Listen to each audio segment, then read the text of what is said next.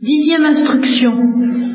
Mes chers sœurs, ce que j'ai voulu vous dire ce matin, et que j'aurais voulu avoir beaucoup plus de temps pour développer, ben c'est peut-être aussi bien comme ça. Ça m'a obligé à me contenter de l'essentiel. C'est que la mort du Christ et la mort de Marie, géologiquement, c'est la même mort. C'est le même mystère, c'est le même sacrifice d'Holocauste. L'un et l'autre furent victimes d'Holocauste, de l'amour miséricordieux. Mais au plan de l'épiphanie, au plan de la manifestation, au plan du, oui, de, ce qui pouvait apparaître à l'extérieur, euh, Jésus a laissé à sa mère le soin de manifester que cet holocauste est bien un holocauste, c'est-à-dire le feu du ciel, le feu de la gloire descendant sur un corps de misère pour le sacrifier, c'est-à-dire le rendre sacré, le rendre euh, divin, le rendre glorieux. Marie est morte de gloire, mais c'est la gloire de la miséricorde. Et d'un autre côté, le sacrifice sanglant n'a été que le préparatif du même mystère d'Holocauste géologiquement subi par Jésus, et dont il a voulu manifester au niveau de l'épiphanie la dimension douloureuse parce que c'est l'holocauste de l'amour miséricordieux, donc c'est la manifestation de la blessure de Dieu, que la blessure que le péché cause à Dieu, et il a voulu chanter cette douleur, où le Père lui a demandé s'il consentait à chanter la douleur de Dieu, et il y a consenti. Je voudrais que justement vous demandiez à la Sainte Vierge de vous introduire dans cette unité profonde que j'ai proclamé d'une certaine manière dès le début de cette retraite entre la gloire et la croix, en ajoutant ce troisième mot clé qui désignifie parfaitement la miséricorde. Et alors, c'est l'heure de nous quitter. Je voudrais vous laisser sur une parole tout à fait extraordinaire de Thérèse de l'Enfant Jésus qu'on ne trouve pas dans les manuscrits que j'ai découverts un jour par hasard en lisant les notes de la grosse édition parce que Thérèse a dû livrer bataille pour euh, non pas imposer mais faire admettre ses intuitions sur la miséricorde. Elle se heurtait à un très grand sens de la justice de Dieu chez certaines de ses sœurs, comme je vous le dirai peut-être, mais enfin, je vous le dis maintenant, la justice et la miséricorde ne s'opposent pas. Loin de s'opposer à la justice, la miséricorde suppose la justice, puisque la miséricorde, c'est la douleur de, euh, mystérieuse que Dieu éprouve en face du malheur dans lequel nous nous enfonçons par notre faute en péchant. Tout cela donc suppose parfaitement la justice. La miséricorde suppose la justice, mais elle dépasse la justice. De sorte que dans la mesure où il pouvait y avoir conflit entre Thérèse et ses sœurs sur la justice et la miséricorde, c'était le conflit de savoir non pas si on était pour ou contre la justice, mais si on acceptait de dépasser la justice. Doginaltum, va plus loin. Ou bien est-ce que tu ne veux pas aller plus loin? Et je n'ai pas le temps de vous parler de ça, mais le péché peut-être celui des anges et de nos premiers parents, consiste toujours à ne pas vouloir aller plus loin dans l'amour. À un moment donné, on dit euh, ça va bien, j'ai assez aimé comme ça, ça suffit, je n'irai pas plus loin. Alors, la, la, bataille donc de Thérèse et de ses sœurs, de certaines de ses sœurs, c'était ça. Et euh, je ne sais pas comment elle faisait, mais elle, elle ramait, elle ramenait toujours euh, la perception qu'elle avait de la miséricorde infinie de Dieu, je connais à fond plus d'un cœur de mère, etc., etc. Et encore une fois, c'était pas toujours accepté, et on lui disait, mais qu'est-ce que vous faites de la justice? Vous en prenez à votre aise, on l'a traitée d'orgueilleuse parce qu'elle espérait la sainteté, on a trouvé que c'était une voie trop facile, la plupart des prieurs de Carmel d'ailleurs, qui ont eu le manuscrit en main, plutôt le livre en main, aussitôt qu'elle est morte, on, été scandalisés et euh, on dit que quand je pense qu'on laisse circuler un livre pareil dans, le peuple chrétien, c'est une catastrophe. Et elle l'avait prédit, c'est pour ça qu'elle avait dit surtout ne montrez pas mon manuscrit avant qu'il paraisse, sinon le démon en profiterait pour qu'il ne paraisse pas. Et quand on sait l'ouragan de gloire par lequel Dieu a signé son approbation à lui, Dieu, la canalisation a suivi euh, comme Pierre, c'est quoi allongé. Elle a suivi de, tant bien que mal, n'est-ce pas? L'ouragan de gloire qui a déferlé à partir de Bar-le-Duc. Bar-le-Duc, je connais bien cette imprimerie, puisque j'ai eu l'honneur d'être imprimé par ses soins, ben c'est cette imprimerie-là qui a imprimé le livre à 2000 exemplaires en se demandant ah, est-ce que j'arriverai à les placer? Bien. Alors, on comprend. Donc la, signature de Dieu et, des armes. Là, on voit l'unité du peuple de Dieu et des armes, du peuple de Dieu et de Dieu. Vox populi, vox dei. Là, sur Thérèse de l'Enfant Jésus, c'est évident. Eh bien, euh, donc on lui opposait, on, disait qu'elle avait de l'orgueil, on disait que c'est... Oui, alors les, prières étaient catastrophées parce que c'était une voie euh, trop facile. C'est trop facile. C'est pas sérieux. C'est à l'eau de rose, on l'a assez dit. Et alors, donc, euh, je ne discuterai pas ce point. Vous le savez déjà ma réponse parce que cette euh, en tous les cas, en ce qui concerne l'intuition de la miséricorde, ça ne consiste pas à se la couler douce en se disant il fera miséricorde, mais ça consiste à, aimer la miséricorde, à se laisser fasciner par elle, jusqu'à en être brûlé, et ça veut dire le sacrifice de la croix et le sacrifice de la gloire. Donc, c'est pas de l'eau Et ça comporte, entre autres, la couronne d'épines. Et non pas manquer les épines à Thérèse. Donc ça, euh, je, passe là-dessus, mais j'en reviens à cette objection de la sœur, enfin, qu'est-ce que vous faites de la justice de Dieu tout de même? Tout de même. Et alors là, euh, acculé, euh, serré de près par, par, par une argumentatrice et une théologienne, et je me rappelle un prédicateur qui disait le démon est un professeur. Méfiez-vous des professeurs. Et puis, euh, je dirais, puisque c'est la corporation dont je fais partie, méfiez-vous surtout des théologiens. Enfin tout de même, il y en a quelques-uns pour racheter le reste, n'est-ce pas Saint Thomas d'Aquin, hein je vous assure que bon, ne nous laissons pas entraîner. Alors, devant cette argumentation serrée, mise au pied du mur, alors elle a fait comme les saints, comme Jeanne d'Arc, mise au pied du mur, quand on lui a demandé, êtes-vous en état de grâce? Si je suis, Dieu m'y mette, si je suis, Dieu m'y garde. Alors elle a sorti cette parole extraordinaire que je vous laisse, en partant. Enfin, nous allons commenter un petit peu. Ma sœur, vous voulez de la justice de Dieu, vous aurez de la justice de Dieu. Moi, je fais sa miséricorde, j'aurai sa miséricorde. On a de Dieu exactement ce qu'on attend. Voilà. Alors nous voilà devant le veux-tu. Que veux-tu? Ma justice ou ma miséricorde, ou plutôt, puisque de toute façon il y aura justice, veux-tu dépasser ta justice et même ma justice? Acceptes-tu de la dépasser pour aimer ma miséricorde? Ou bien veux-tu en rester à la justice? Veux-tu réclamer ton dû? Eh bien, si tu réclames ton dû, tu auras ton dû. À tous les plans. Et je ne te le souhaite pas d'avoir ton dû aucun, d'entre nous, je suppose, et je suppose que vous n'êtes pas folle au point de vous imaginer que vous avez intérêt, à l'heure de votre mort, à réclamer votre dû. Vous avez au contraire intérêt, et alors pourquoi pas commencer dès maintenant, à demander ce qui ne vous est pas dû. Voilà. La miséricorde. Et aussi à donner ce que, en effet, vous ne devez pas, en stricte rigueur de justice, la miséricorde. Car, bienheureux les miséricordieux, car ils obtiendront miséricorde. Ça a l'air extrêmement facile à première vue, si on nous propose de choisir entre la justice et la miséricorde, de choisir la miséricorde, de dire, oh ben moi, il n'y a pas de problème, choisir la miséricorde. Oui. Mais justement, pour choisir la miséricorde, il faut aimer la miséricorde.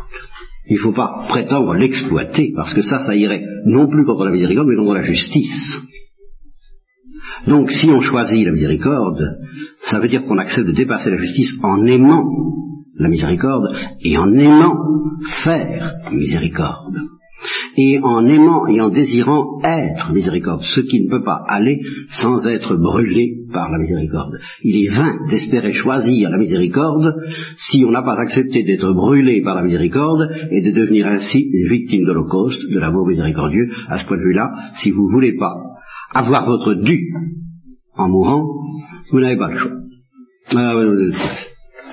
Ou bien vous serez victime de l'encause de l'amour miséricordieux, ou bien il va se passer le petit scénario dont je vais vous proposer les détails illustrés euh, à l'aide de la Bible.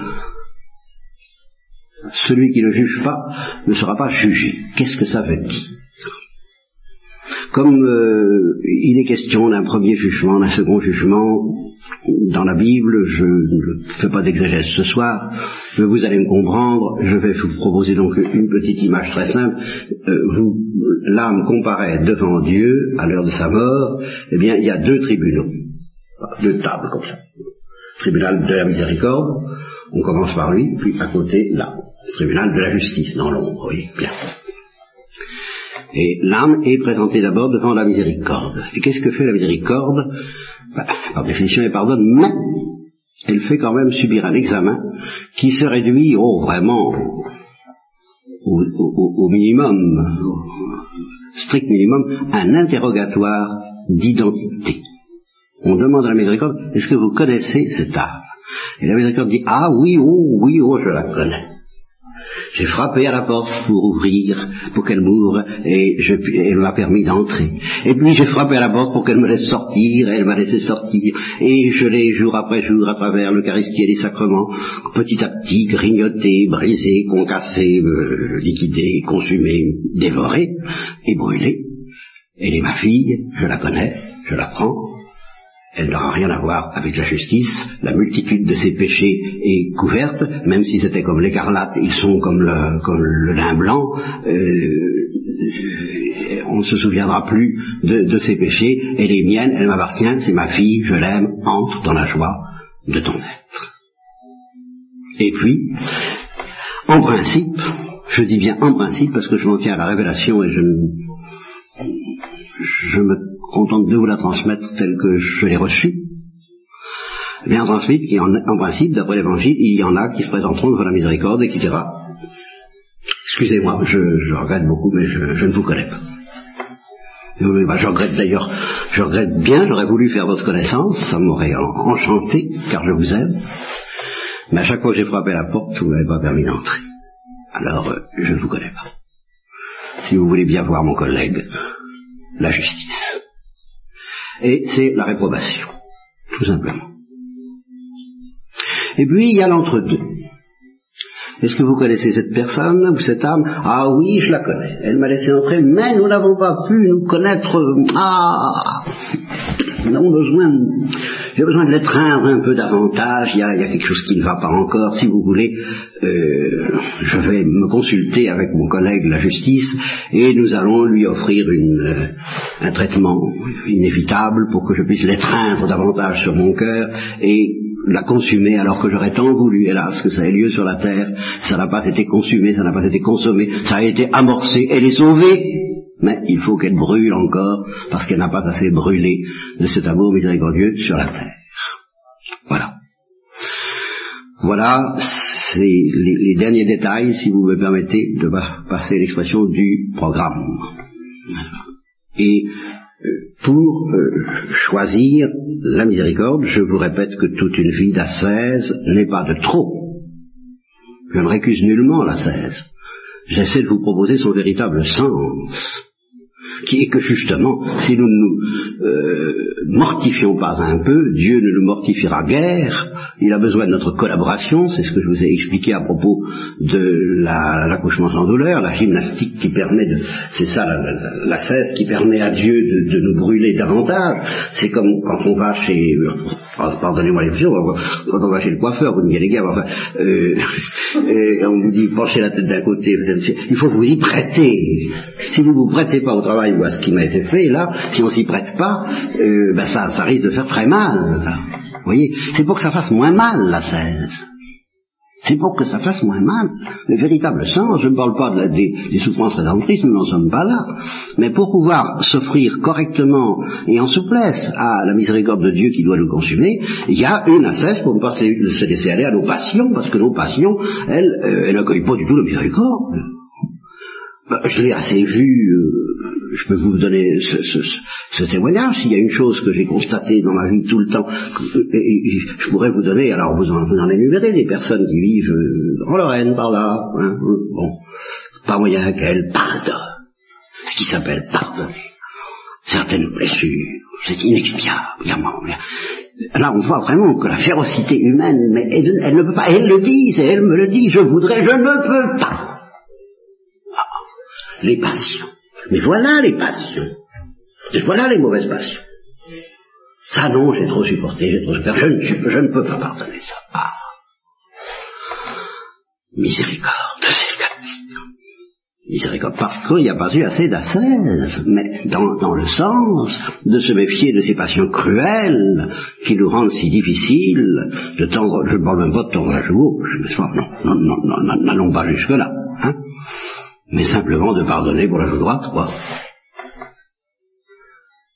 Alors, donc le véritable sens de la cesse, c'est, ça, c'est de travailler toute sa vie pour devenir à ce que j'appellerais un ouvrier de la onzième heure. C'est vrai qu'il y en a à qui il est donné d'être un ouvrier de la onzième heure à la onzième heure.